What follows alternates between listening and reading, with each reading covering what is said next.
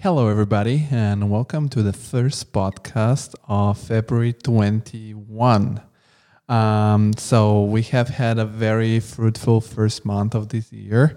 We have done four podcasts, and we're starting with another one, the number thirty-eight, where we had the pleasure to have an amazing guest, uh, one more very cool guest, which was uh, Lucian Racovitan. I'm not sure about the pronunciation of the last name, but um, yeah. And uh, Lucian uh, was very nice to me. I know about him because a former friend of uh, mine, I'm a friend from my university, worked at his studio in uh, Romania. And this is how I got to know about him. And he was very kind, accepted the invitation to our podcast. And we had a very, very um, inspiring and very friendly chat with him. So to shorten up a little bit what, what is so... Um, amazing about him is that uh, so he studied for uh, around a semester in Romania, and he understood that university wasn't the right one for him, so he moved to Ireland, where he completed a degree, bachelor degree in architecture, and then he applied for Bjarke Ingels group and he got a job, and then he worked there for ten years with a short parenthesis in Japan, where he worked for Kengo Kuma. But yeah, as we know, Japan has a lot of earthquakes, so he didn't uh, find that experience very pleasant for him, and he came back to Copenhagen and worked there. And then he left, and he took part in an architectural competition where he, he got the second place, and this is how that was sort of the jump, the, the take, the leap uh, of faith to start his own office. And yeah, now he's back in Romania and he's doing visualizations with his team for the leading uh, architectural companies in the world, as Bjarke Ingels, Kengo Kuma, and others.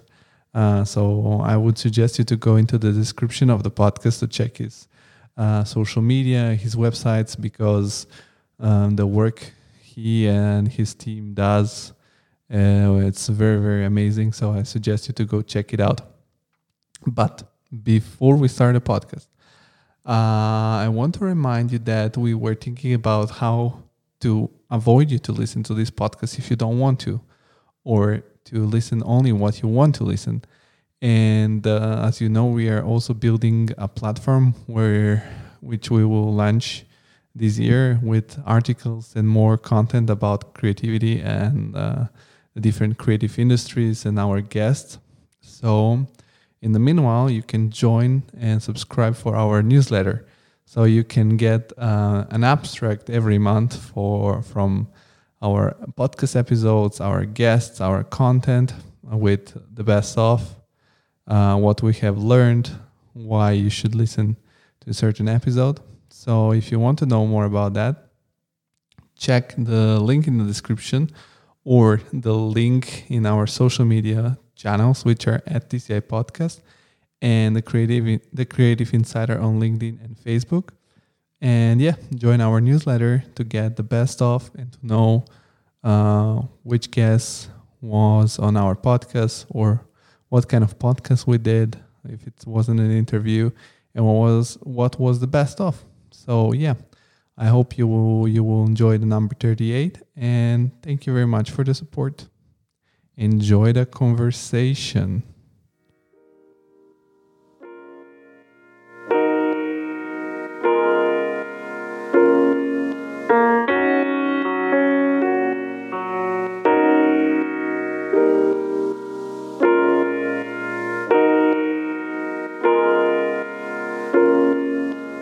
The whole world stops just like that.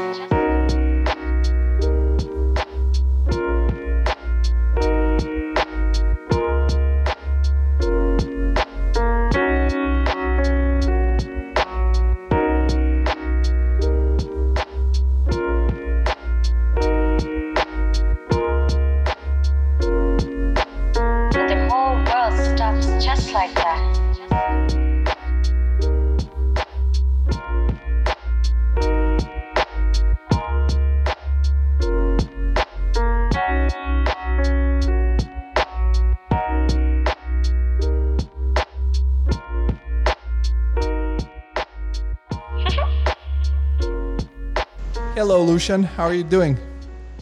Hey, man. The best. Thanks for having me at the Creative Insider podcast. Uh, thank you very much for accepting my invitation. Um, as I was telling you in the pre-chit chat of the of the podcast, I found out about you and your company uh, from my friend Mateo, who now works uh, at your office, I guess.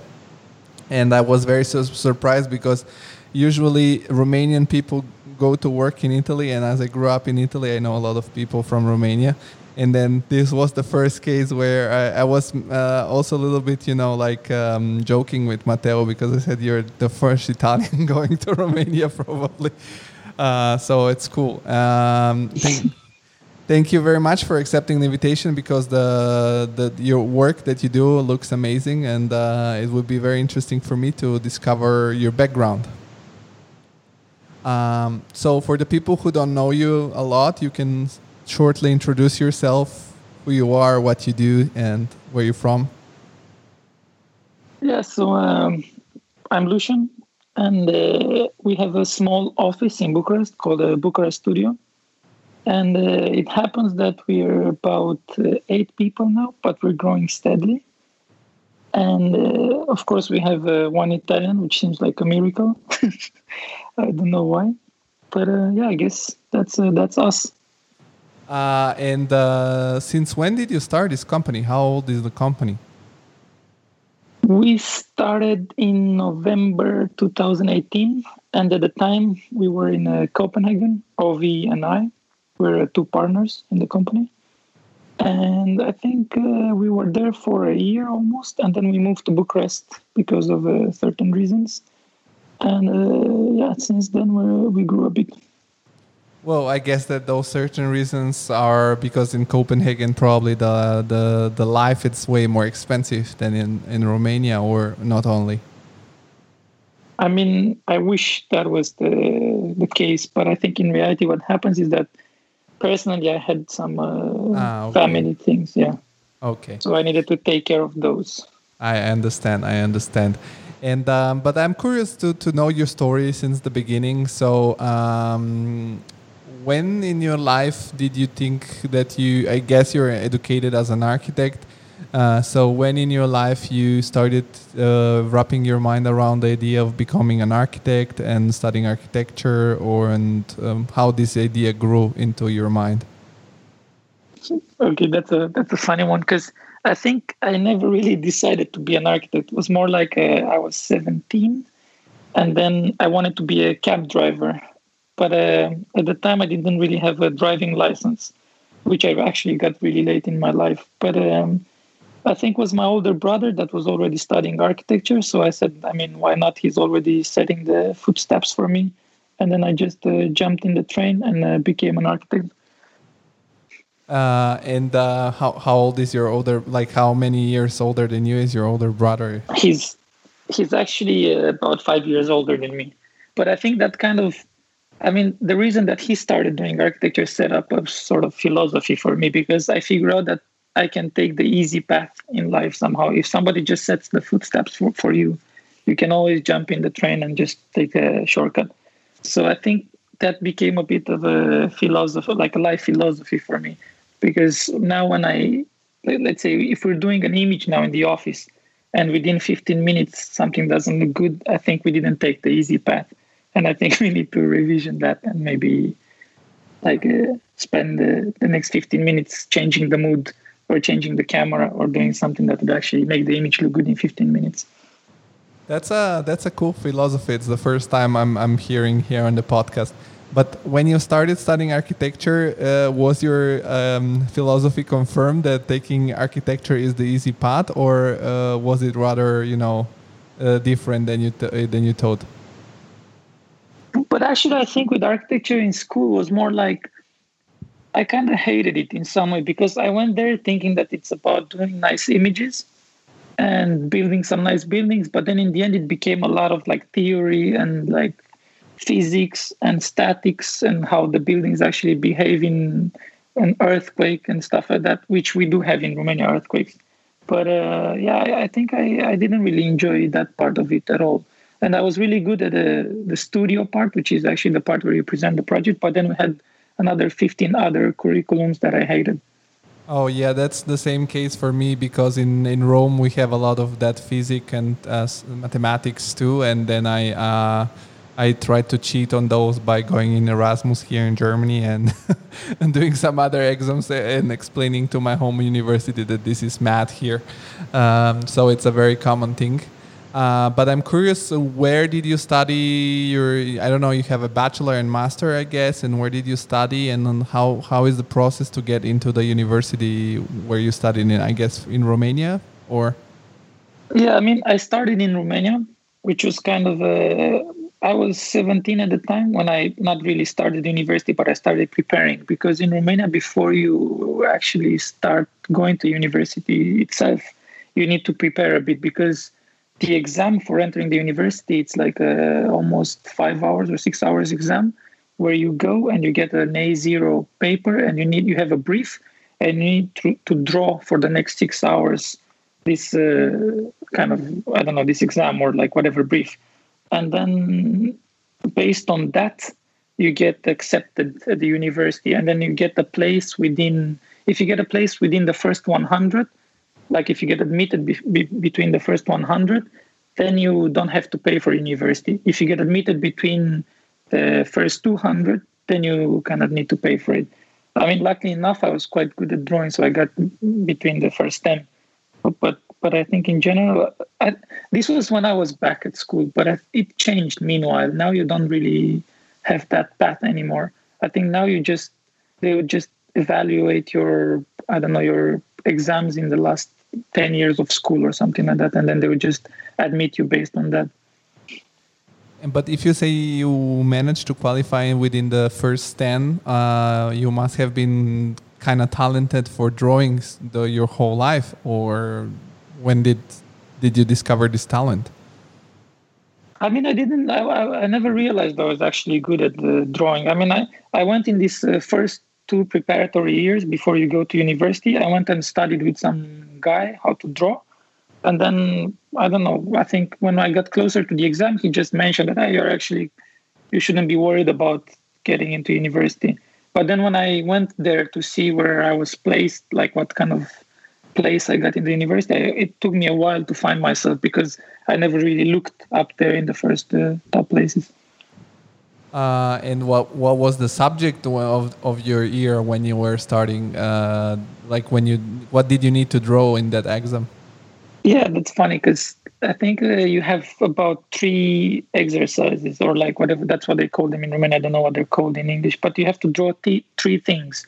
So one of the things, it's a perspective, and at this time there was a perspective of a playground for kids, and then. The second exercise was one of the famous buildings in Romania, I think was the circus, like the state circus. And the third uh, exercise was uh, a disc- descriptive geometry exercise where you need to intersect some shapes. I think was like some spheres and some cones, and you need to find some some certain points. It's a, it's a bit more mathematical, I guess. And uh, how were the first uh, months and first uh, years in university? Uh, how were your grades there, and uh, how did it develop? it, was a, it was a goddamn disaster. I mean, like I got first. I mean, I got in the first ten in the university, and within the first year, I was one of the worst students. And my girlfriend at the time, she was a violinist, and then she. Uh, this was, I think, two thousand seven. Yeah. And I think this was the year where Romania actually joined E U, and she managed to get an Erasmus uh, kind of scholarship or whatever it's called. And she uh, flew to Ireland. And uh, within the first months of living in Ireland, she wrote to me that I should come there, that it's nice and I should come see her. So I went there to see her, and then she convinced me to go to the architectural architectural school there and maybe present my portfolio. So I went there and then presented my portfolio, and then uh, the guy said, you know what, tomorrow we're going on a school trip and you should join us. So I was there with like a luggage for two weeks and I ended up staying there for three years. That's funny. And but did you need some certain also English certification to get admitted in their university there, or how did that work? Yeah, like how the hell? Yeah, I think I didn't need anything. I mean, luckily enough, I think she was already at this time lecturing the daughters of, like, she was teaching the daughters of the director of school. She was teaching them some uh, violin lessons.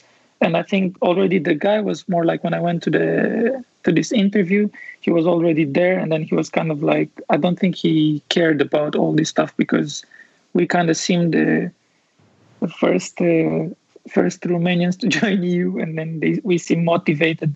And he was kind of happy to have uh, motivated students around.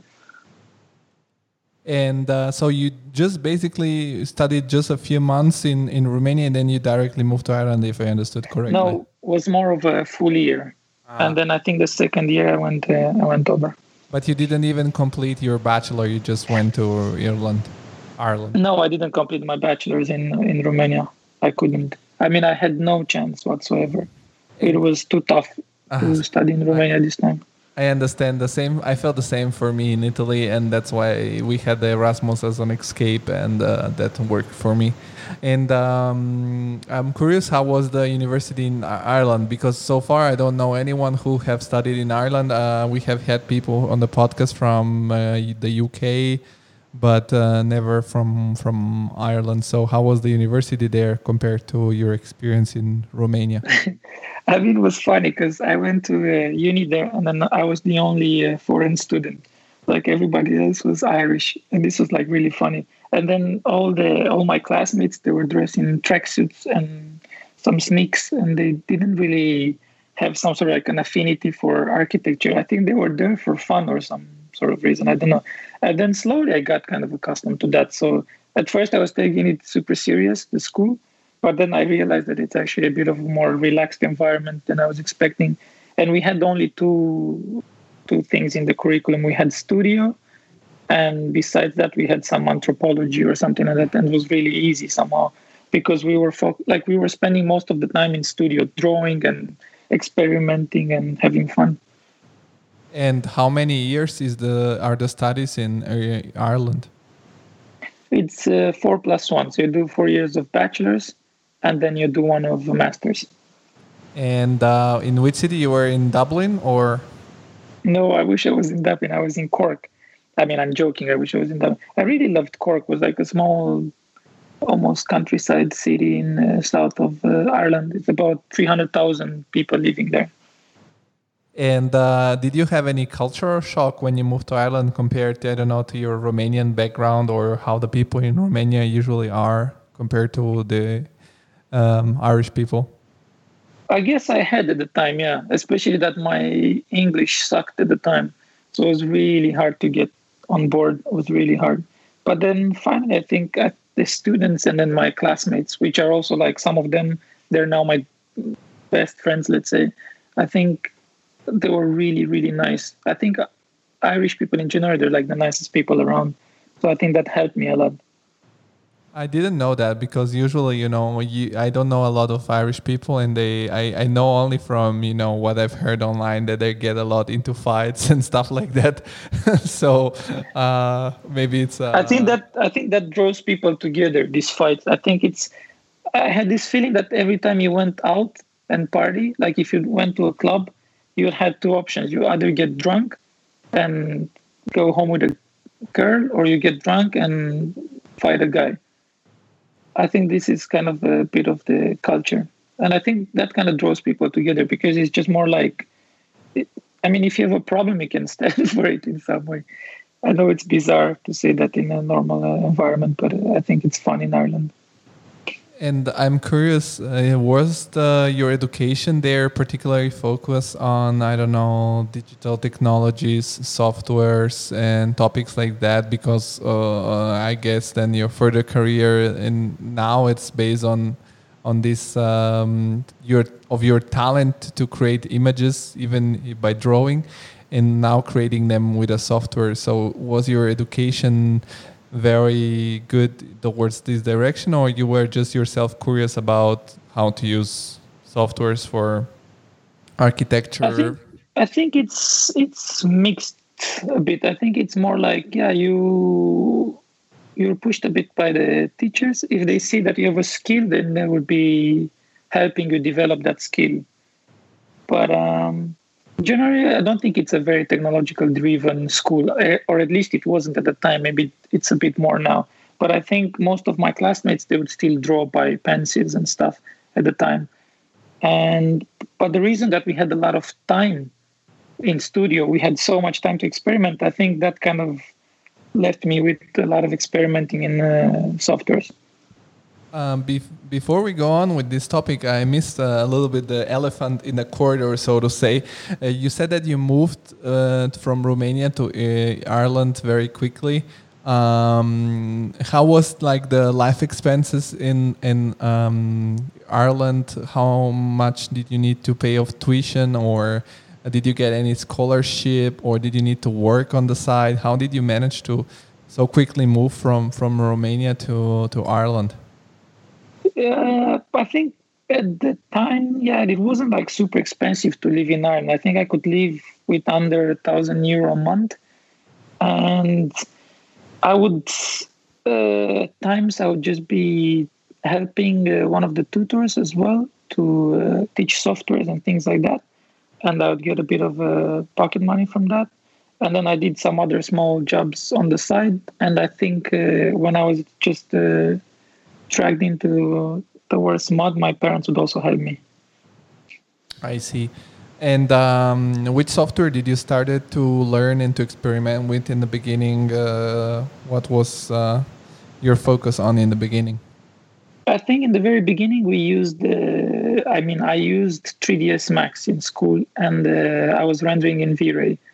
But then uh, soon after graduation, I moved to, uh, I mean, immediately after graduation, I moved to Copenhagen to work for a big Bjarke Ingels group, where I spent the next ten years of my life. And uh, there I um, switched from three D S Max into Rhino, because everybody was using Rhino and because it's a more versatile software when it comes to uh, three D geometry and modeling and stuff like that. It's not as uh, strong when it comes to loads of uh, geometry, like it cannot take a lot of uh, polygons as Max does. But uh, as a like as a modeling software, it's more versatile. And uh, but did you move to Copenhagen uh, as uh, soon as you were finished with your uh, with your um, masters or bachelors? When did you move? Was that your first job actually after university? Yeah. So the thing is that uh, I did a small break between my bachelors and my masters, where I went. So I finished uh, my bachelors, and then I moved to Copenhagen for six months. And while I was in Copenhagen, one of my uh, best friends there, he was Japanese from Tokyo. And he used to work for Kengo Kuma. And then he was like, hey, uh, dude, what about uh, you go to Tokyo as well to experiment a bit of the culture, because it's really nice. And I was like, yeah, I mean, fuck it. Why not? Let's go to uh, Tokyo. So I went to uh, Tokyo. This was March twenty eleven. And then uh, I rented the house for the next six months. I signed the contract and all that. I signed the contract with the uh, office with Kengo Kuma. And then uh, within a week, there was the biggest earthquake they've ever experienced. It was like a nine point one magnitude, where the whole island shifted like a half a meter sideways. And uh, that kind of uh, made me shit my pants and uh, pack my stuff and leave the day after the earthquake. And uh, lucky enough, my dad at the time, he was living in uh, Sardinia. So I went over to Sardinia and spent some uh, months there, and then uh, relaxing and taking it easy after this uh, life-threatening experience. And then uh, while I was there, already uh, the guys from Copenhagen, from from Bjarke Ingels group, then they were writing, hey man, you didn't finish this render, uh, can you send it to me? This was uh, just maybe one week after I left BIG, and I was in Tokyo already. But then I was like, yeah, I mean, uh, I didn't finish it because I moved to Tokyo. And then the guys were like, wow, what the fuck, why did you move there? When you're done with uh, Tokyo, you should come back. So after Sardinia, I wrote back to the guy saying that, oh yeah, now I'm done with uh, Tokyo. Is it? Uh, do you still have some uh, stuff happening there? So they were like, yeah, of course, just come back, and then we'd love to have you on board. So I went back to Copenhagen, where I spent the next three and a half years. This was almost a sum of uh, almost five years with breaks at BIG. And then after that, I went to finish my master's, which was two thousand fourteen, between two thousand fourteen to two thousand fifteen. And after two thousand fifteen, when I was done with my master's, I went back to BIG until two thousand eighteen, November, almost two thousand nineteen. So you went from Ireland to Denmark, and then from Denmark to Tokyo, from Tokyo to Sardinia, and from Sardinia back to Copenhagen. Yeah, something like that. And um, were you surprised that you got the first time the job at BIG? Like, how did you apply? Was it a lot of... Uh, because when you explain these things, I, I really much like your style, because you, you sort of take it for granted that things going to happen. Like, let's move to Ireland, let's move to Copenhagen, let's move to Tokyo. So it's really cool that you're so, like, I don't know, take it lightly and a positive way. Uh, so I'm curious, did you did you actually also, like, more um, carelessly send your first um, application for BIG, or were you very much into joining that office? How did that happen? I think it's a bit of a mix. I mean, I always liked BIG when I was in uni, and I thought it was like the only office where I wanted to work. And then, uh, then after graduating, after getting my bachelor's, I was uh, sitting around with my brother, and then he was like, uh, "Ah, you should apply for for a job now. It would be fun to work before you do your master's." And I was like very skeptical about it. I was like, "Ah, I'm not, I'm not sure if I'm good enough to get a job. I'm not sure if anybody would accept me." And he was, "Dude," he was like, "just relax. Like, I mean, just get your portfolio, send it somewhere, and for sure you're gonna get a job." So he really convinced me to send the portfolio to BIG. And then I sent the portfolio, and within two hours, the guys were writing back, "Hey, are you available tomorrow?" And I said, "Oh, I just need maybe a week to pack my stuff, and I'm uh, coming over." And I guess that's almost like my second philosophy in life, that you cannot really do everything. I mean, you cannot do anything alone. It's always like a teamwork. And I think the way we we run the office now, it's it's a bit like that. It's more like a teamwork. Like, we, nobody has the skills to do everything. Each of us has like certain skills, and then we contribute wherever we can with it. Yeah, and it's a little bit the butterfly effect, because if you wouldn't have sent uh, your portfolio, maybe your life would have been totally different. Um, but I'm I'm curious. Um, did you did you have um, so like if you if you have somewhere online this first portfolio you sent to to BIG, it would be curious uh, to send me a link of it so that I can put it in the description of the podcast, and the listeners can can see, like... I think I have it. I think I can uh, dig it from somewhere. And it's funny because it's not really a portfolio. It was more like I took uh, fifteen renders from uh, school, and then I just uh, collaged them together, and then I sent it over. But um, I think that there is this misconception that you need really a portfolio, because, for example, for my first uh, job, when for most of the jobs I have gotten so far... Um, I have taken just my layouts for the university exams, for the university presentations, because if you do them um, pretty good during your semester, it's actually uh, a proof that you can do a project and you don't have to re-put it together into a portfolio. You could just send your uh, your layouts, and, and that's your portfolio. So that's that's cool. But yeah, if yeah, I guess I guess it's like that. I mean, I was. In my uh, long uh, experience at BIG, I was at points also like uh, responsible for reviewing portfolios. And I think at times there would be like five hundred portfolios coming maybe in a week, or even more, one thousand portfolios in a week. And then you'd have to review that so fast. You wouldn't have time to really read much about it. You just like flick through, and then you immediately can tell if somebody has the skills or not. I see. I hope you didn't review mine, because I didn't get the job there. Oh, fuck, man. I'm so sorry about that. That's a funny un- one. until, until, when, until when did you do this reviewing job? No, it was just until you applied. ah, no, no, no. Tell me the year. no, no, I can't remember for sure. I didn't. no, no bad feelings. If I didn't no, manage, no maybe I didn't do a great job. Um, well... Um, and how was working at BIG? Because, uh, I, as I said, I have applied sometimes, uh, you know, with a very low hope, and probably with not that big time investment as um, I should have done. And um, they always say, you know, you have to be prepared for stressful hours and stressful conditions. Um, so how, how was it for you working there? How was your whole experience? I think I was lucky enough to be in there before uh, all these things with the stressful conditions and stressful environment uh, came into play. I don't even, I mean, I don't know. When I left, it wasn't uh, that horrible at all. It was kind of fun because, I mean, I spent most of my twenties in there, and I feel like it's because everybody, like not everybody, but half of the office was my age at the time. We were like half of the people. When I joined, we were seventy, just so you get an idea. And when I left, we were five hundred.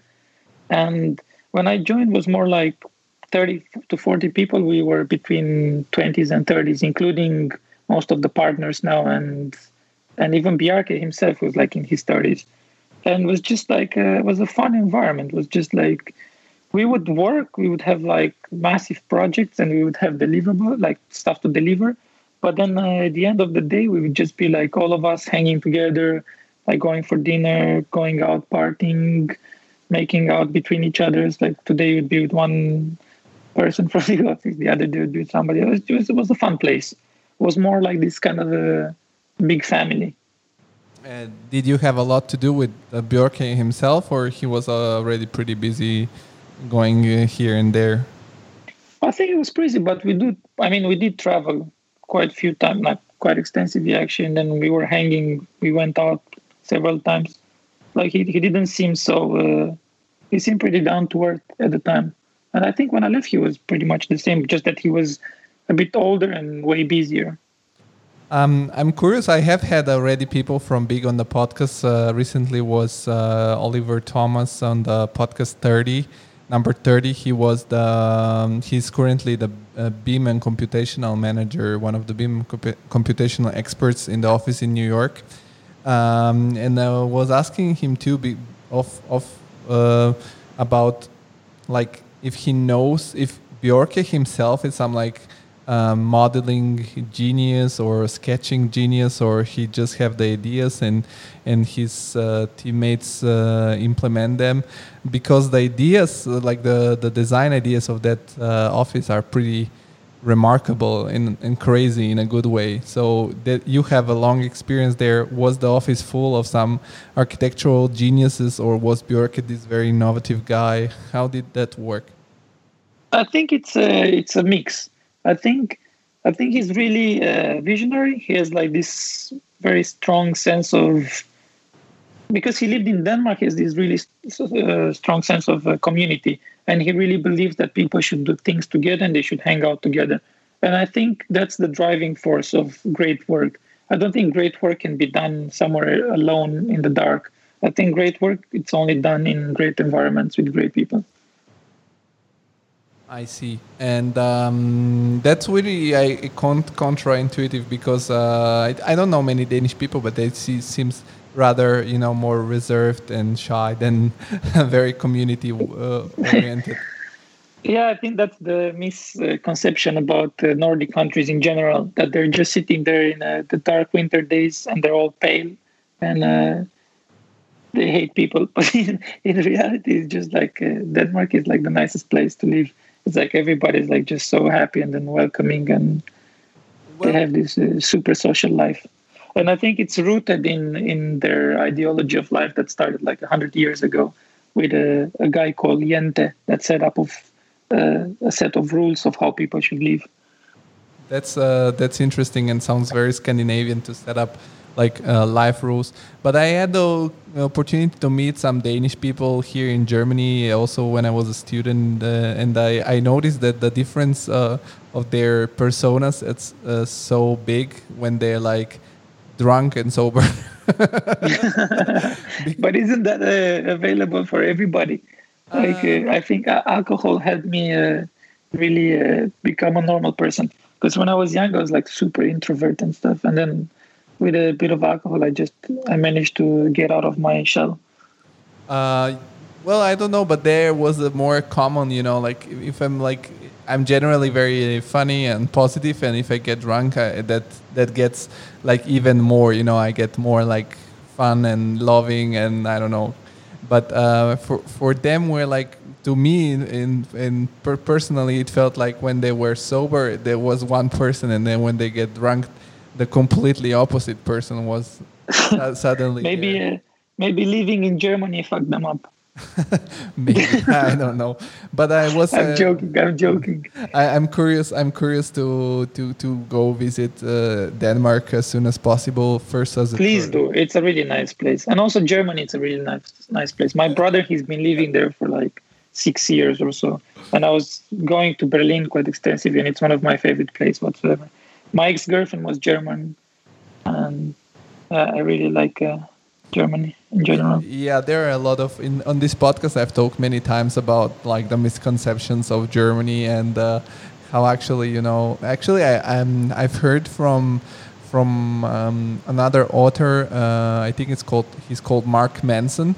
Uh, he he wrote a book that's called The Subtle Art of Not Giving a Fuck, and also like uh, he has a blog where he writes articles weekly. And he has lived in many countries, and he says like the best part of a country is also the worst part of a country, because for example I, I've lived in Italy where people are very you know taking it easy and being chill and very friendly and very warm, but that's always like if you need to do even something serious or work can be the same thing, and then it gets a little annoying. And in Germany people are super precise. But also when you're supposed, you know, to take it easy and have fun, they still keep it a little bit more uh, organized and precise. And that's like, so you cannot have it all, nev- never, nowhere. Um, yeah, exactly. Did Did you have any cultural shock when you moved to Denmark in the beginning, or uh, not shock? No, I think by this time I already had uh, identity erasal. I mean, I didn't really feel like I belonged anywhere when I, after I graduated. So was not in the sense that I was lost, but in the sense that I felt like we're kind of the same everywhere.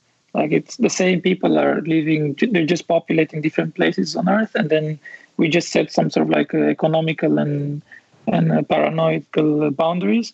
But besides that, we're all the same everywhere. So at this time when I moved to Denmark, I had this already this idea of, okay, we're the same. It doesn't really matter where you are. It was more of a language barrier because they're, I mean, Danish in general is like the most fucked up language you can uh, find. And did you manage to learn some Danish? Or yeah, I did. I did learn some Danish. That's nice. And what, did you talk in the office in English or in Danish? No, we talked mainly uh, English because it's it's very mixed. The office, it's very cosmopolitan. I see. And uh, was it there where you really leveled up your skills into Archiviz and uh, C G architecture? Uh, what were your tasks? Were you more a designer, or were you more into the graphics and representation of a project? I mean, over a period of ten years, it changed quite a bit. It started by, I, th- I think in the beginning, I was hired for Archiviz. And then I did that for quite uh, some time. And then uh, then I became a project lead where I had to lead basically a team that was between three and twenty people. And then slowly I became better and better in doing, in doing projects. And then by the end, I was just doing, I was mainly like a P M, like project manager, where I would just get a team and then we would just do a project from concept to detailed design. Wow. And hand it to the client. So I would do the presentations with clients and all that. I was respons- I was basically responsible for delivering a project from from the beginning to the end. And did you have any yes. partner in charge, or Bjarke himself, that did you did give you some guidance? Um, yeah, I mean, I mean, the, the way the office works, there's always like a, there's always like a partner in charge, and then there's the Bjarke that has kind of the final word. But in reality, when you've been there for so long, you don't really like the partners. They just take care that. Maybe the guys that are a bit fresher in the office, they get a bit of guidance. And then when you're after ten years, nobody really looks after your shoulder and sees, like oversees the project. You're mainly responsible for it.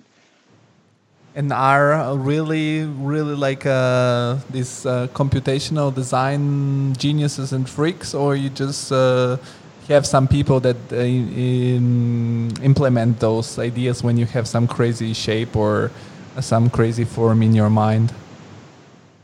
I think again it's a really good mix. It's like there's there's a bunch of really smart people in the office, and then there's also a big team, and there's also like I don't know time for it. So I think you have you have all the all the ingredients to make a nice project in there. And um, I'm curious. Uh, you said you've been working there for ten years, and uh, at what point after ten years, which is to me a very long uh, time, and you were leading projects in like one of uh, top of top of the league offices, not only in Denmark but in the world currently, I, I could say also in the best office of our times, because Bjarke Ingels maybe is one of the architects that shifted architecture as uh, back in the days Le Corbusier did, and then um, O M A, and now BIG. Uh, what made you think, okay, I don't want to work anymore there, I want to go and uh, start my company? Or how did that, how did you take that step in your life? Um, yeah, actually, I never really had a deep uh, thinking on it whatsoever, but I guess it's the fact that I was I needed to be closer to my family in a way, you know. Like my family was getting older, like my parents, and then of course with age there comes problems as well. So slowly I was thinking like, how can I shift closer to uh, to them, or like at least to Romania? And then uh, I think it was more of a of a need rather than a conscious decision. It was more like I need to kind of slowly uh, get closer to, to the roots. And um, was it for you hard to go back to Romania after so many years abroad, or were you happy? Because sometimes I can, because for me it's a little different. You left Romania when you were young, but you have still have had your um, uh, childhood there and your teenage years. I moved with my family when I was eight, and uh, came back to Bulgaria sporadically, and now for me it's really hard to wrap my mind around the possibility to go back to, to Bulgaria for many reasons. So how did you did you feel uncomfortable in the beginning, or were you happy and relieved to, to go back? No, I think uh, coming back was fun. I mean, uh, you kind of switch from one uh, language to the other quite fast, and I think uh, Romanian language, even though it's like a rather poor in terms of words, there's very little words, there's a certain nuances of the language that I knew very well. And I think certain things they're really fun in your own language. And I think this thing with language, I don't know if it's, of course, it's not like the prettiest city in the world. It's like, uh, it's there's a bit of dirt still going on. There's a bit of derelict buildings. The government's a bit corrupt. But overall, I feel like uh, it's much, much, much better than when I left. And then And then people in general, they're also like pretty, pretty nice.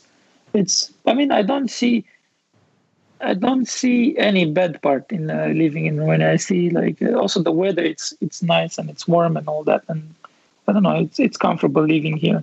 And this thing that you can get very close. I mean, you can get insanely close to a person just by not having uh, nuances in the language, you know, not having boundaries in the way you speak to a person. It's, it's beautiful. And uh, your partner, sorry, you have to excuse me, I forgot his name. Uh, he he was also in Copenhagen with you, or he was already back in Romania and you were just friends? No, we were really good friends in Copenhagen. He also worked at BIG. His name is Ovidio. And then uh, we both uh, moved to Romania together. And uh, now, as we're growing a bit, we're also looking into making new partners and stuff. So I think uh, sooner or later we're going to have to do that, because again, I don't believe in this kind of uh, hierarchical environment where you just sit at the top and you're something like a boss. But I believe that I believe more in a co-op, in like a cooperational system where everybody gets like uh, in in the end everybody gets almost equal shares, and then we kind of make sure that everything uh, happens uh, properly.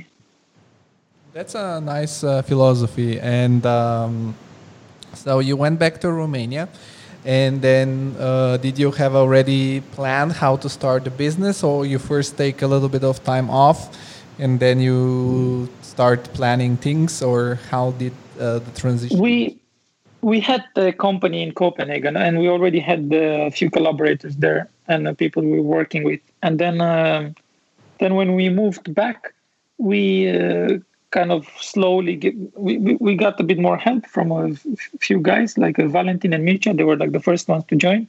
Last night we celebrated uh, Valentin's first year, so uh, yeah, I, I guess that's that's how it all happened. We just we, we moved to Romania, and then slowly we started uh, we started getting a, a bit of help. And now we have uh, Valentin and Mircea, we have Iwana, we have Mihai, we have Alex, we have Ovi, we have myself and Mateo. Uh, and um, when you started your company in Copenhagen, uh, so you were just the two of you guys in the beginning? Yeah, it was Ovidio and I, and kind um, of uh, in the office. But then we had few people helping us remotely.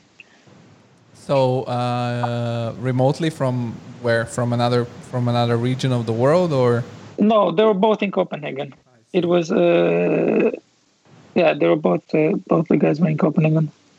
So how the whole so you guys quit at BIG and said we're starting an office. Uh, did you get an office space? Uh, did you had already computers, softwares? How was the process in the starting up uh, your own company? We didn't really think about uh, doing uh, visuals at first. I think it was uh, just me alone uh, when I left the office, and then I uh, started. Uh, I mean, I started. I just bought a computer, and then I did an architectural competition. With a bit of help from from few friends. It was a kindergarten in Iceland, and I had no idea that I'm gonna qualify for anything. Or I just submitted the project, and then I just hoped. And then uh, maybe a month later, I get a phone call from the guy saying that uh, we got a second place for the competition, which was actually quite a, a nice prize to get, and it was also like a good sum that would actually help us start uh, the office. And then uh, with that, we slowly moved forward. So you started as an architectural office, actually. Um, yeah. It w- it would be curious to see this project too. Uh, so if, if you have any any information online, uh, we can then link it also so that the people can go check these different uh, phases of your uh, creative life, so to say. And yeah, uh, for sure. And and from there on, did you get some other uh, projects, or how did it uh, develop from architecture to architectural visualization? I think we was uh, while I was doing this uh, this competition, I had few friends in uh, different offices. So I had few friends in uh, Jan Gale's office, someone at BIG, then there was like people at Kengo Kuma, then. Slowly, like uh, I don't know, people just were just asking if I can help with renders, and then I was like, at first I was like, yeah, I just take one, or I take two, or I take five, and then slowly just became so many renders that I had no way I could do them myself, and then that's why we we asked a few people if they want to join the office and help us do this uh, stuff together. I was wondering, because you switch from, you know, being a project manager, which I don't know how it works at BIG or in, in Copenhagen in general in the architectural field. Uh, here in Germany, the project manager, manager is not actually so much involved into designing. He's more the coordinator and the organi- the, the, the whole organizational part. Uh, when you did this this job for a few years, was it the same for you? And how did you, if it was, how did you manage not to let your um, skills into three D modeling and rendering fade, so to say, in, in time? I mean, BIG, like uh, other offices, is just, it has a bit of an organic uh, structure. So I don't think uh, what, I, I don't think there's like a, a really set structure per se. It's more like, okay, we there's project managers, there's project leads, there's interns, there's all sorts of things. But in reality, the roles are very organic. So uh, you can be involved in anything you want pretty much as a as a project manager or as an intern. You can you could have an intern leading a team of twenty, or you could have a project manager just sitting around and doing nothing and being paid and everybody hates him. So I guess my role was more like on paper as a project manager, but in reality, I was more responsible for, I would, I would at times draw diagrams in Rhino or help with some details of the facade or figure out with the facade team where the gas pipe can go or stuff like that. You know, it's it's very organic. It's not, it's not really set in that uh, respect. I see. And um, what I was uh, also wondering is, before you took the leap to to go on your own, Uh, did you have prepared yourself some savings for a certain amount of time that you thought, okay, now I can quit and uh, and um, you know have some um, economical safety, so to say, or you were quite uh, comfortable because uh, I guess after ten years it would have been easier for you to eventually go back to BIG? Yeah, of course. I mean, I had so many backups. Like, I could always just go back to BIG. I did have some savings. And then it's also like the Danish government that would, like, if you get in misery, it can help you out, like the social security or like the social welfare. And then I could also, like, I mean, if I would, my parents are always there. Like, so if I would just be in a dipshit, I think they would help me out. So in that way, I, I would never want to rely on my parents. I, I mean, I left Romania when I was nineteen, and I didn't really ask them for anything, just with a few exceptions when I re- when I was really deep in shit. But in general, I did have some some certain backups. I, I see, I see. But uh, um, from what you're telling me, it feels like really um, Copenhagen was um, is for many reasons this uh, design architectural design hub and design hub because. First, you have um, a lot of uh, offices, which are high-end offices on a world level. And then you have this good um, structure, I guess, uh, educational and welfare structure so that people get more uh, innovative. And then probably the low uh, level of corruption in the country gets also, you know, the, the fairness if there is a competition that the certain talented office gonna win it and, and so on. So... Uh, this is my interpretation currently of Copenhagen. And um, I think that, that city is really ahead also in terms of urban design. And uh, uh, you mentioned Gale Architects, which for me, Jan Gale, it's a very uh, pioneer in this in this sense of design, the city. So it's it's really interesting. And uh, did you? Why didn't you try also to do, did you try, I don't know, did you try to do some architectural projects Uh, in Romania as well? Have you have any experience in this?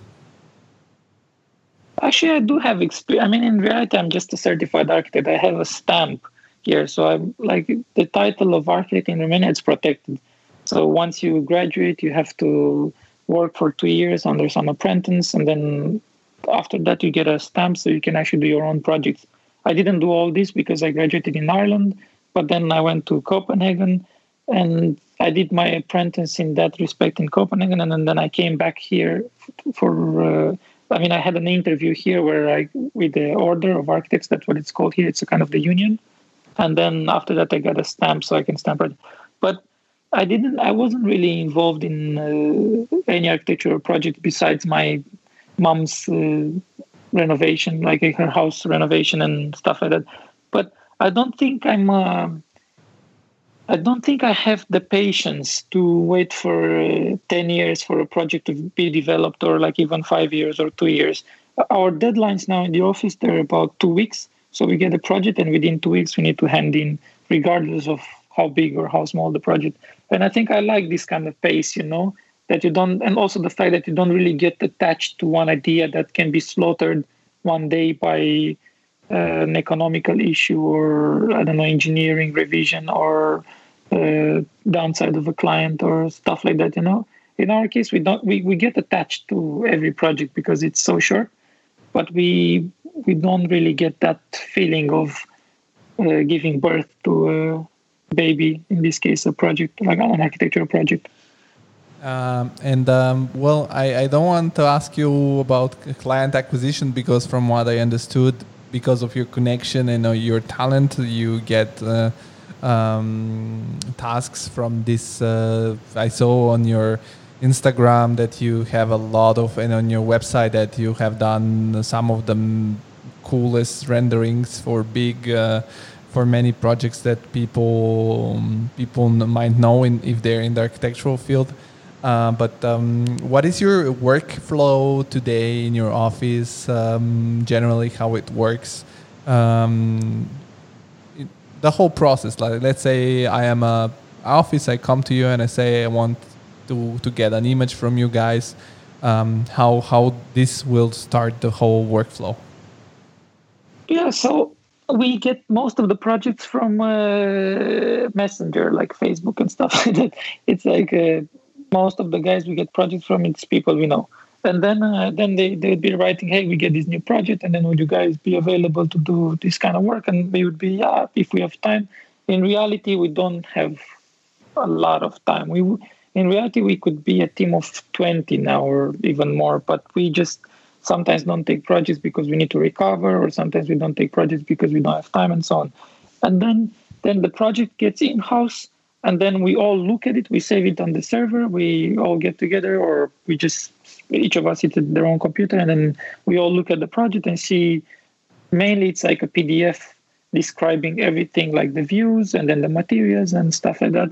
And then we all look through the P D F, and then we choose the views. Somehow, let's say maybe somebody doesn't, like Mateo doesn't, lately he doesn't want to do aerials anymore. So he, we try to not give him any more aerials because he's uh, sick of them. So then we share the views between each, each of us, and then we either get a strategy of how we do this, like maybe some of us clean the Rhino file, because most of the projects come in Rhino format. So some of us clean the Rhino files, some of us prepare the site, and then once we have kind of like a clean, uh, decent file that we can all use, we just put it in Wax, and then we start populating it. So if two views are rather similar, maybe that forms a team where the team just sits there and then just does these two views. And if there are like ten views that are similar, maybe that small team does the ten views. And if there's like six areas, maybe there becomes a... Uh, team that does the aerials, stuff yeah. like that. And if there's like an animation, we so so once we're done with, if we have sixteen views, let's say, and an animation, we do the sixteen views, and once we're done with that, we start on the animation, because the animation is the basically the result of the renders. Uh, and if you have uh, sixteen uh, views uh, or in an animation, is that a, the two-week project, or how long it takes to you to to finalize such a project? Yeah, I mean, I, I, that's why I said sixteen and an animation, because that's the project we just handed in Friday. So it was a sixteen view and one ani- a three-minute animation. And uh, we did the views in a week. And then once we were done with the views, we did the animation in a week. Okay, that's that's uh, that sounds very productive. Uh, do you ever guys do late nights and weekends, or you try not to? How does that work? I mean, in theory, we're trying to uh, get rid of that. We're trying to become better and then make sure that we have some life as well. But I think because not everybody has the same level of uh, skills as we speak, because like some of us, they're a bit more new, and then they're like on a learning curve, we still end up working quite late sometimes and at the weekends. But I think if we would all be at the same level now, we we wouldn't have to do that. I see. Well, um, and you may, because from now on, uh, the the people who listen to this podcast have heard a lot of times uh, the names of the softwares, which are Rhino, three D S Max, and always say we don't sponsor that softwares. It's just about the workflow. You mentioned you clean the file. What the what this process looks like? I mean, the process is more like uh, you maybe sometimes get a file, like a Rhino file that has double surfaces. It's about two gigabytes of file. It's super heavy, hard to work in. A lot of areas that you wouldn't see in the renders, uh, certain details that you won't see in the renders. Maybe there's like uh, handles on the doors, but you're just doing aerial views, or maybe there's like toilets that are super detailed, but you again, you're doing a aerial view. And things like that, you know. So you clean mainly, like you clean the file, so you mainly be able to work with, and it fits your kind of views. So uh, generally, because you have a knowledge of um, of how people use Rhino also in the architectural office, because you have worked at BIG, uh, do really they use all these objects, three D handles and uh, toilets, because they directly want to obtain the drawing in Rhino, or? Not everybody does that like that, because my personal not work. Everybody does that. No, it's a, it's it's a bit exaggerated. Not everybody does that. In general, like if we work with like Kengo Kuma, Noheta, O M A, BIG, all the big firms, they're actually under designed the objects. They're just they don't have detail. So then cleaning meaning adding detail to it. You know, they just give you a lot of times just like massings if there if there's a master plan and you need to add facades and detail and stuff like that that you're gonna see in your views.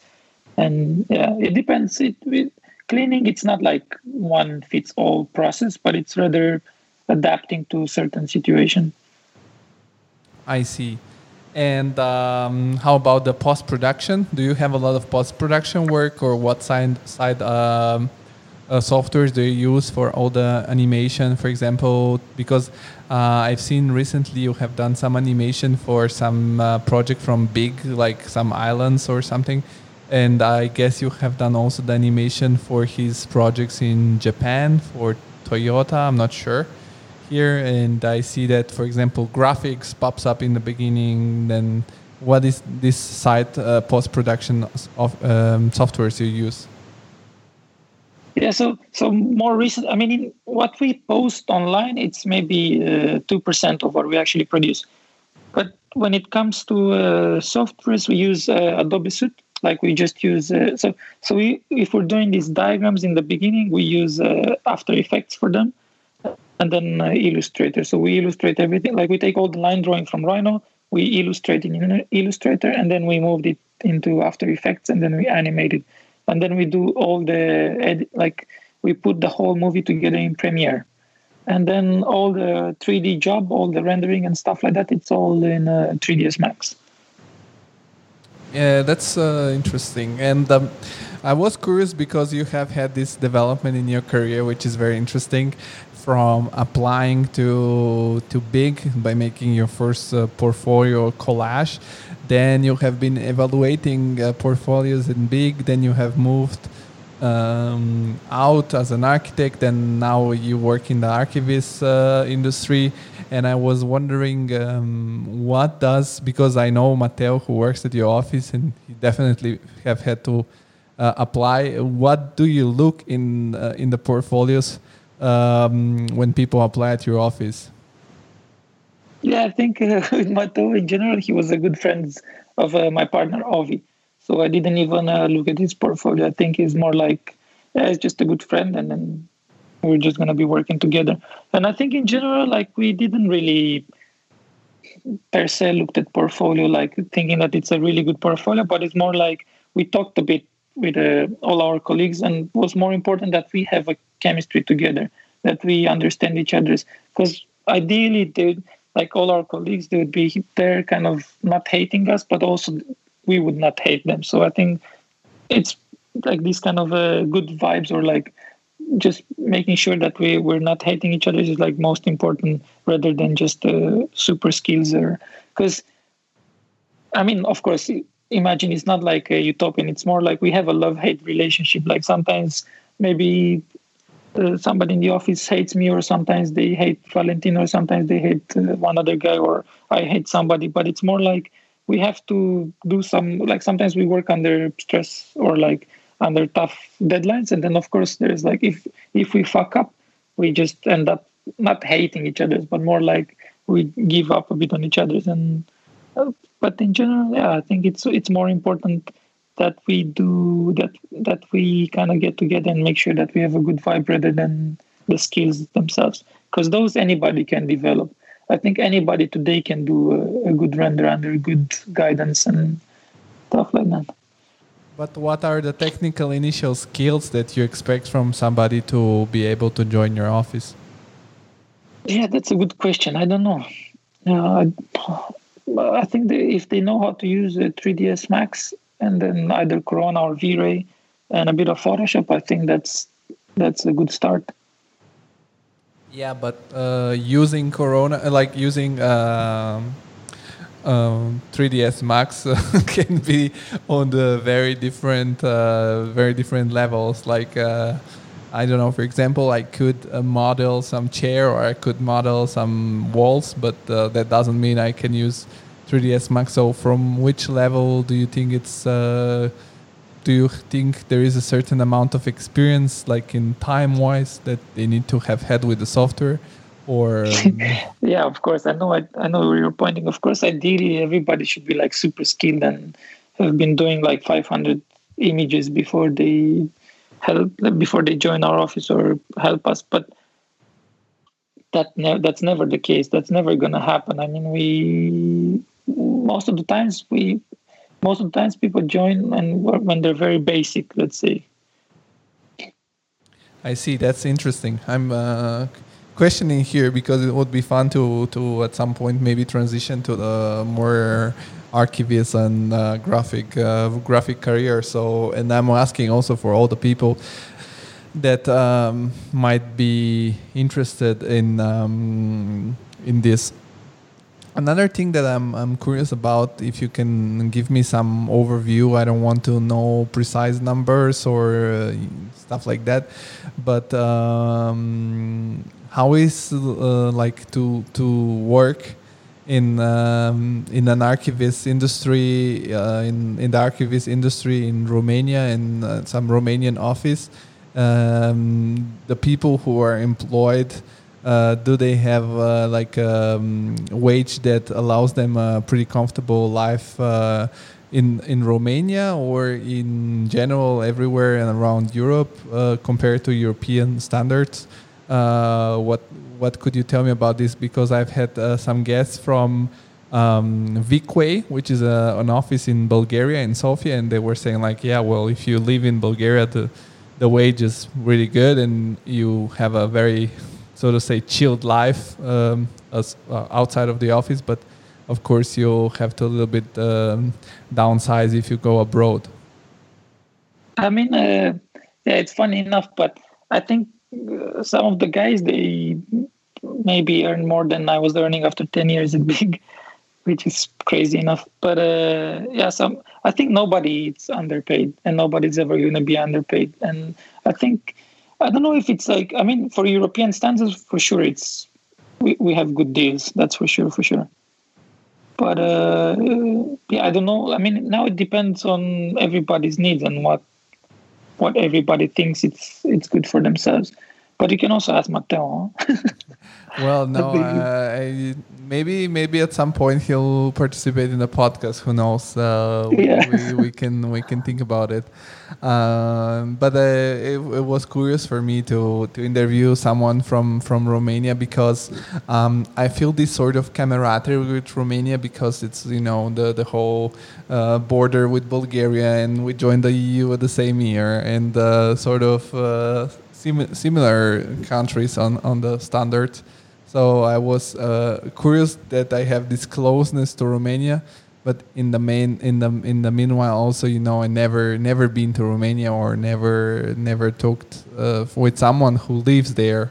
Uh, so I was um, I was really curious about it. Um, Actually, like uh, one of my good friends is also from Bulgaria, and he was considering coming to Rom- Romania to join us.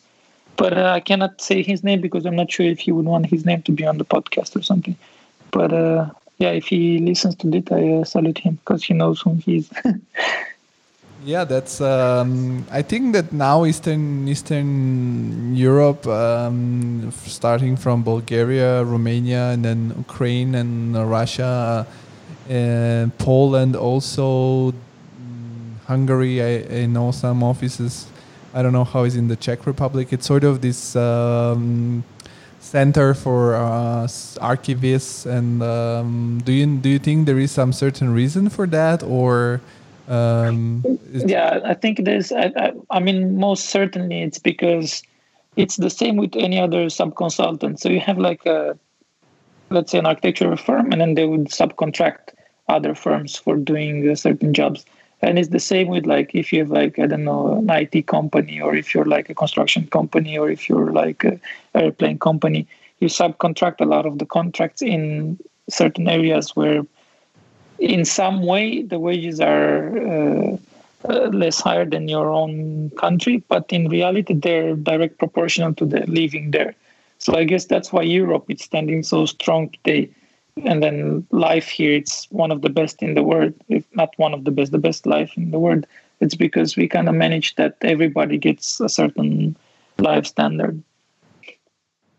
Yeah, that's an interesting point of view. And I think, but it's uh, also curious to me because the tech, the the know-how and the technical skills actually in that area of the world has developed so um, so much. Do you think that uh, because let's say that Archiviz is a pretty, in architecture in general, is a pretty hard environment because you have these very um, close uh, deadlines.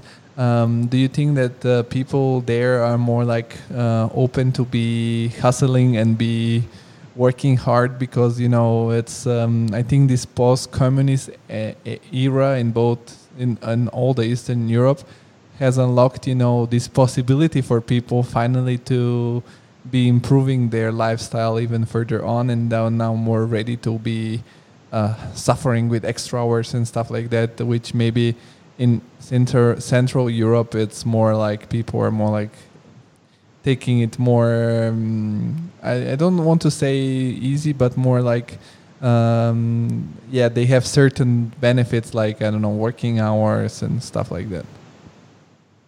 Yeah, I mean, like I only have the two uh, point of references. Actually, I have three point of references. I have the Tokyo experience, Copenhagen, and Romanian experience, and I think from these three, I feel that Romania is the most fortunate. And I'm not sure if it's because we're doing Archiviz rather than architecture, but uh, I think in Copenhagen, it was a bit more intense. We worked even more hours and more stressful. And again, now with working hours in Romania, I mean, at least in Archiviz, or at least in our office, it's because we, we're still developing. I mean, once we're going to get to a certain level of uh, skills, I don't think we're going to be needing to stay that late anymore. And I think the stress level is not as dramatic as it is in architecture. But yeah, I mean, Tokyo is pretty hardcore when it comes to working hours and stress. And Copenhagen was kind of the same working hours, but the stress level was a bit higher. But again, I was in a different field. I was doing architecture rather than Archiviz. Well, I think that architecture puts a little extra pressure on it because um, the money on, on the plate are way more, you know, talks about. Yeah, exactly. They are involved in millions, and uh, in archivists generally are thousands involved, and so and the, yeah, exactly. I don't even understand like what was in, uh, let's say, uh, Bjarke's head when he was just getting like a twenty-year-old from Romania leading a project that was worth in like uh, three hundred million or something like that. Was just so, I mean, uh, yeah, when it comes to, to, to this kind of a level of, uh, like this magnitude is just like, you would, you would want to have, you would think that you want to have the most skilled people on board, but he was just like letting twenty-year-olds fucking around. Well, but I think that uh, that shows you that people are people everywhere, and it doesn't matter how old are you, where you're from, you, you can... you can do a good job. Um, I was recently listening to, there is this series of shows called uh, Architects Not Architecture, where, uh, you know, groundbreaking architects give speeches about uh, more their life than their work. And um, I heard the one of uh, Dan Stubergard from Kobe Architecture in, in Copenhagen. And he also started with, uh, with Bjarke and Plot back in the days. Yeah, exactly. And then I met the guy once at the party, and then he was uh, like Bjarke introduced me, saying that oh yeah, he's one of the nicest guys in the office, and he's super talented. And then, then a few beers later, Dan was like, "Hey, if you ever get bored of uh, of Big, you can always uh, come join Kobe." What is the fun side story? I, I met I met Bjarke once here in Frankfurt because he came to the opening of uh, of the um, I think Omni Tower they did here. Yeah, exactly. And the shift at the levels one. That's pretty yeah. cool. And um, I got uh, the opportunity to, to chat sometimes with his partner, Kai Uwe Bergman, and yeah, also Kai with some other guy, one of the partners, but I forgot. I think uh, Patterson, something Patterson was a Danish name. Andreas, Andreas Klock. Andreas, uh, yeah, exactly. He, they He's were, like one of the nicest guys alive. Yeah, they He's were, a... They were He's one nice. of our best uh, clients and friends, actually. Yeah, they they they they they're very very um, nice, down to earth, all of them. And then I met uh, Dan um, because I went to one exposition in Munich. It was uh, I think it was uh, beginning of two thousand nineteen. I went to this exposition um, about construction, and he was. I went there because he was giving a lecture. Um, together with um, one of the partners at uh, M V R D V, and um, yeah. I had the opportunity to talk with him a little bit, and uh, I have their book, Our Urban Living Room, and he was very cool because he, he wrote me uh, like a wish on the book. Uh, so, um, but in his uh, speech, he was saying that Uh, he left Big um, after a, co- a phone call. I don't know if it's a, literally a true story or he did it for the for the for the story, but he said that um, once they doing a pro competition, didn't have a really clear idea, and uh, Bjarke called him and said, "We're gonna spell the name of the city with the letters V E L L L E." Or Vel, something like that. Weiler. Weiler is something like that, and he was like, Um, yeah, I was um, I was a little bit tired of my boss calling with crazy ideas, so, so I decided I want to try on my own. And uh, I wanted to know from you, because you have transitioned uh, on your own, um, do you have uh, way more pleasure into working on on on, on your own? And do you, does it feel like everything you do, every extra hour, every extra push you do, Uh, worth sort of more because you're more doing it for yourself? Or how do you see this part? It, because nowadays we have this sort of um, admiration for entrepreneurship, and um, I'm curious to know from you if it feels way better to be working on your own company than rather in another's one company. I don't think I had this uh, hate towards working in a company or something like that. I think I felt somehow when I was, uh, at least when I was in the beginning at Big, I felt that we're a bit of a crew, you know, that we're a bit of a of a family. And then I, I have a feeling that even more so I want to do that do that now, because I saw Big growing from seventy people to five hundred. And I think I would rather much want that we grow in some sort of a more uh, cooperative way, that we just, uh, we don't up, we don't end up having like discrepancies between, yeah, like, some people are just going to be scrapping the surface and some others just going to be getting like uh, all the income. So I think it's it's nicer that we, from very early early on, we we start setting up these rules that, okay, we work more in a cooperative way. And as we grow a bit, I think everybody should grow together. I see. And um, I was curious to know what is your opinion about the current situation with the pandemics, if that has had any um, effect on your work, in a sense that...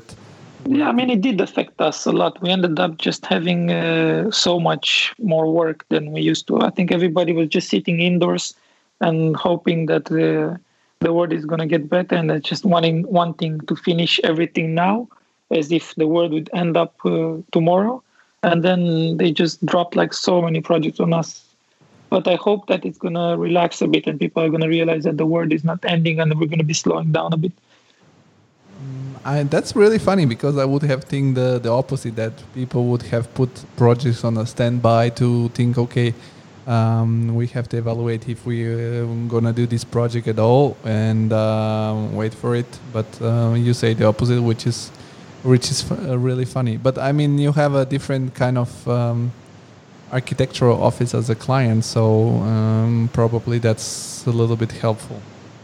Yeah, I almost have this fear that if we stop doing projects, like uh, it's gonna be a really bad uh, kind of be, like it's gonna be it's gonna it almost it's almost gonna sound like the end of the world, because imagine that we're working with like the biggest offices in the world, and once these guys are not gonna be doing projects, then I don't know who's going to be doing projects. Yeah, that's uh, that's true. Um, but I'm um, curious. And uh, work-wise, have you switched something like? Uh, have you worked remotely somehow to social distance at work, or how is the so the the situation in Romania? Because I remember in summer was getting a little bit tougher. Uh, but now on now it's crazy everywhere. So did you get some some? Uh, precautionary measurements in the office, sending people working from home? No, or? I think the government here was rather uh, nice, so they didn't really impose that we all uh, work from home, but we would be allowed to work as long as we have a kind of a paper from the firm saying that we are allowed to travel to work. So we kept the office open at all times, and I think that's kind of nice for social interaction and for humans in general, that they don't sit at home in pajamas, that they just pretend to work, but that we just like hang around and we work kind of together in a team. I think that's, I think that's kind of the human nature a bit, that you want to be a social animal rather than be sitting alone.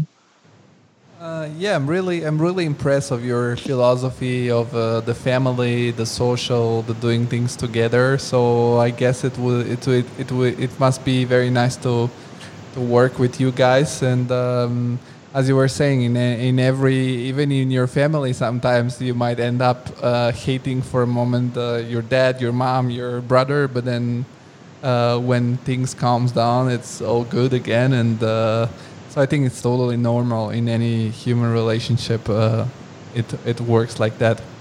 Um, but yeah, I'm I'm really glad you accepted to participate on the podcast, and uh, I'm really glad that uh, finally I managed to to to speak with uh, someone from, from that area. And uh, you, man, are really really cool guy and really really kind uh, and uh, with really interesting point of views.